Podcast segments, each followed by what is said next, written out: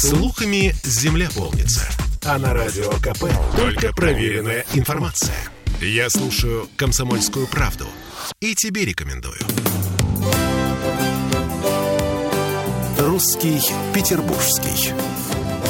Всех приветствую. В студии радио «Комсомольская правда» Кирилл Манжула. Мы продолжаем э, наши передачи, наш, наш цикл передачи о русском языке, о современном русском языке, о его изменениях, проблемах и все, что с ним связано. Сегодня продолжим э, говорить о медиалингвистике. Александр Малышев, кандидат филологических наук, доцент Санкт-Петербургского госуниверситета. Александр, еще раз здравствуйте. Добрый день. А, мы в первой нашей передаче коснулись э, речевых ошибок вскользь основных речевых ошибок, ошиб, а, а, об основных речевых ошибках говорили, в том числе об ударениях, о, о большом количестве неправильных ударений в нашей речи, э, в нашей речи, я имею в виду в СМИ. Откуда это? Почему? Почему мы теряем э, вот э, этот навык языковой? Причины могут быть разными. Ну, во-первых, это наше субъективное восприятие того, как правильно говорить. Вот я говорю, Угу. Я для себя сам авторитет, э, поэтому я говорю правильно. То не... есть это такой нигилизм в языковой? В каком-то смысле да. Или, например, а так говорили мои родители, а так говорила моя бабушка. Это довод. Или... Это довод. Я как, как э, ну, сам за собой иногда так замечаю. Потому что авторитет старшего поколения, и мы привыкаем. Конечно, нормы меняются, конечно, меняются ударения. Э, никто сейчас, конечно, не скажет нам, что звонит и звонит, это абсолютно равнозначно. Конечно, нет. Есть только один... Может, кто-нибудь и скажет. Есть только один правильный вариант по всем словарям. Но, с другой стороны, коллеги в Москве, в Институте русского языка проводили опросы, и примерно 50 на 50 звонит и звонит. И это очень много. И означает ли это, что мы можем неправильный вариант не обозначать в словаре как неправильный, а можем обозначить как допустимый с большими кажется, оговорками? Большой... Извините, я вас перебью. Мне кажется, это самая большая ошибка, которую допускают нынешние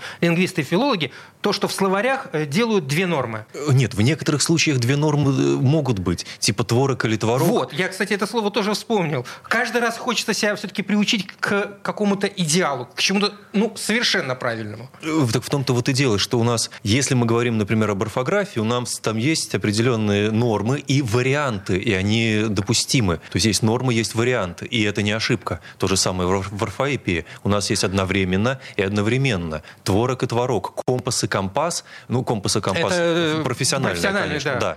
да. Маяк, маячницы, что-то с маяком тоже связано. Вот.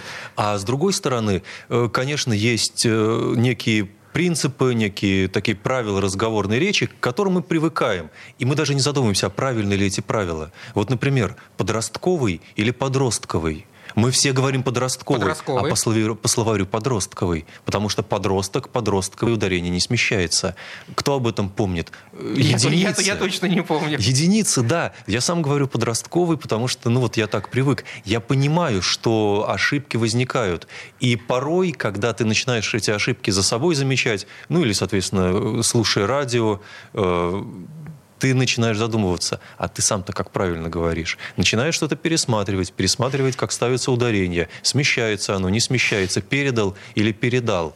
А вот как правильно? А надо проверить себя в словаре. Угу. И чем больше ты начинаешь таких неточностей за собой замечать, тем, конечно, ты больше себя сбиваешь. Переучивая, да, но в то же самое время ты начинаешь думать, правильно ли я говорю.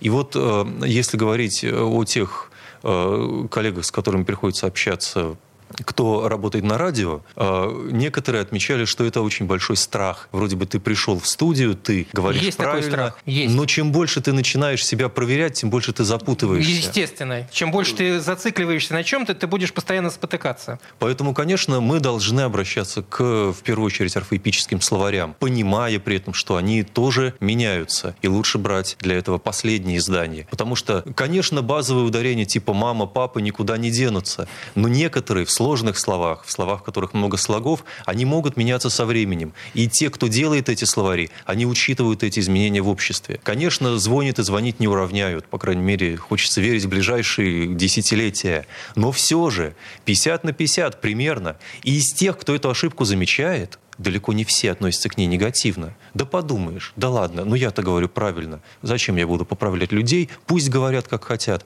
И вот эта масса ошибок, она накапливается, накапливается и приводит в том числе к изменениям и э, в словарях. Они фиксируют, но они тоже подвижны. Поэтому если хочется научиться норме правильной, то, безусловно, нужно брать последние версии орфоэпических словарей или, например, ну хотя бы на грамоту.ру заходить и проверять. Там э, обновляется фонд. Кстати, вот э, к моему большому сожалению, э, орфоэпию не преподавали в школах. Ну, во всяком случае, в то время, когда я учился. А когда ты говоришь об орфографии, о правильном написании того или иного слова, э, у тебя там какая-то база огромного количества значит, э, правил, ну и исключения из этих правил, они есть. Ты их накапливаешь за время школьного обучения. С точки зрения правильного ударения, Э, ты либо просто это выучил, либо это, это не выучил. А почему так ударение, а почему угу. не иначе? Может быть, стоит э, этот э, пробел восполнять в школе? Ну, как мы помним, в школе мы делаем, по крайней мере, в начальной школе фонетический разбор слова. Да, есть такое. И там есть и немножко транскрипции, там есть и... Она, конечно, не профессиональная, она на очень базовом уровне. И, безусловно, ударение мы там тоже ставим. Но, постольку, поскольку у нас сейчас такой интересный есть разрыв коммуникации между устной письменной речью. С одной стороны, казалось бы, э, мы в основном читаем мы читаем письменные тексты, мы пишем письменные тексты. У нас классическая литература, все-таки мы читаем ее глазами. Мы, а как... э, извините, я опять вас перебиваю. Мы это кто? Вы филологи? Да, возможно. Но мы в качестве ну, вот какого-то большого социума большое, большое сомнение. Вот-вот, я как раз к этому-то и веду. Когда у нас все закладывается? Это садик, это начальная школа, угу. это старшая школа, потом университет. Э, в большей степени мы все-таки, так в среднем говоря, мы э, связаны с письменной речью речью. Мы читаем книги, мы не слушаем аудиокниги, потому что ну, «Войну и мир» или Достоевского или другие издания, конечно, нужно читать. Поэтому нам может не хватать навыков устного общения. С другой стороны, мы много общаемся вживую. У нас сейчас такое время, когда происходит некий перекос в сторону устного общения мы сейчас, э, современное общество читает все меньше, потому что выступления политиков, выступления разных э, людей, важных для нас, например, для кого-то это блогеры, для кого-то это э, медийные деятели, лидеры мнений, оно в первую очередь устное. То есть сейчас не так много мы читаем интервью, мы заходим на YouTube и слушаем, слушаем длинные, длинные, полутора, двух, трехчасовые беседы на YouTube, конечно. Выступления депутатов, президента и так далее, это все устное формат. Мы наслушиваем некую базу себе в голову, но при этом мы далеко не всегда понимаем, а как правильно они говорят, насколько правильно они говорят. Э, и когда гость студии поправляет ведущего, это может быть расценено, э, расценено как неуважение, а зачем поправлять человека, это невежливо. А с другой стороны, есть и те, кто очень следит за чистотой языка и собеседника поправляет. Вот чтобы избежать в том числе подобных некоторых коммуникативных диссонансов, не указывать человеку на то, что он говорит неправильно, ну, все-таки не, не желая его обидеть. Э, мы таким образом закрепляем эту ошибку, мы даем ей право на существование. Мы совершаем, да, мы совершаем сами в этой ситуации ошибку, позволяя этой ошибке двигаться дальше. А вы сказали, кстати, вот по поводу аудиокниг и и э, книг бумажных. А почему э, лучше читать? а не слушать. Потому что когда ты читаешь, нет, у нас, безусловно, и в советское время, и сейчас есть замечательные чтецы, это очень достойная профессия, очень сложная ну, профессия. В, совет, в, в советском моем детстве я слушал сказки на грамм-пластинках записанные. Книги большие я не мог слушать. Э, конечно. Но даже сейчас мы можем найти э, и Игоря Ильинского, и Михаила Казакова, и других актеров, и Миронова, которые красиво зачитывают классические произведения. Небольшие по объему, угу. но тем не менее. По крайней мере, детям можно давать читать. Э, слушать. Э, слушать, простите. Конечно, конечно конечно. Да, например, басни Крылова в исполнении Ильинского некоторые просто шедевральны. Но в то же самое время, когда мы читаем сами, мы улавливаем интонацию автора, мы приобретаем навык самостоятельного освоения текста. А это очень большой коммуникативный навык, потому что поначалу сказки, потом повести, потом романы.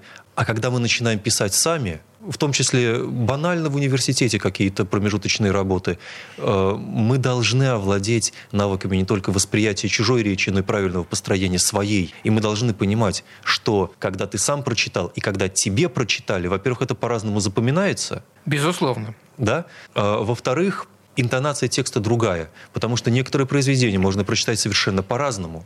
Какие-то с восторгом и те же самые произведения с абсолютно э, издевательскими интонациями. И когда, например, я показываю студентам, как можно прочитать не классическое «Я вас любил», а хотя бы гумилевского «Жирафа», его можно прочитать так, что это будет жесточайшая насмешка, издевка, ирония, никакого уважения к человеку.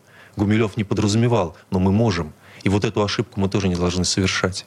Это то же самое, наверное, если провести какую-то параллель, э, предложить музыканту выучить то или иное музыкальное произведение не по партитуре или нотам, а по исполнению другим человеком этого произведения. Э, да, и э, многие музыканты, кто не владеет нотной грамотой, многие самоучки, скажем, так называемые слухачи, они, конечно, заучивают э, чужие образцы чужие интерпретации в данной ситуации. Да, и чужие интерпретации. А, можно сыграть ведь более громко, более тихо, более быстрый будет темп или более медленный. И то же самое а, в языке. Когда ты слышишь образцы, и когда ты сам начинаешь правильно уже пользоваться языком, а, это две большие разницы. А вдруг ты услышишь не тот образец, а вдруг ты привыкнешь не к тому ударению, не к тому согласованию, не к тому порядку слов, и все сбивается. И потом ты понимаешь, что банальные, ну не знаю, частицу «бы» нужно уметь правильно ставить в предложении, потому что в зависимости от того, куда мы ее поставим, у нас весь смысл фразы может поменяться. Александр Малышев, кандидат филологических наук, доцент СПБГУ. А мы продолжим э, наш разговор в следующей передаче о медиалингвистике, поскольку не договорили. Русский Петербургский. Проект реализован на средства гранта Санкт-Петербурга.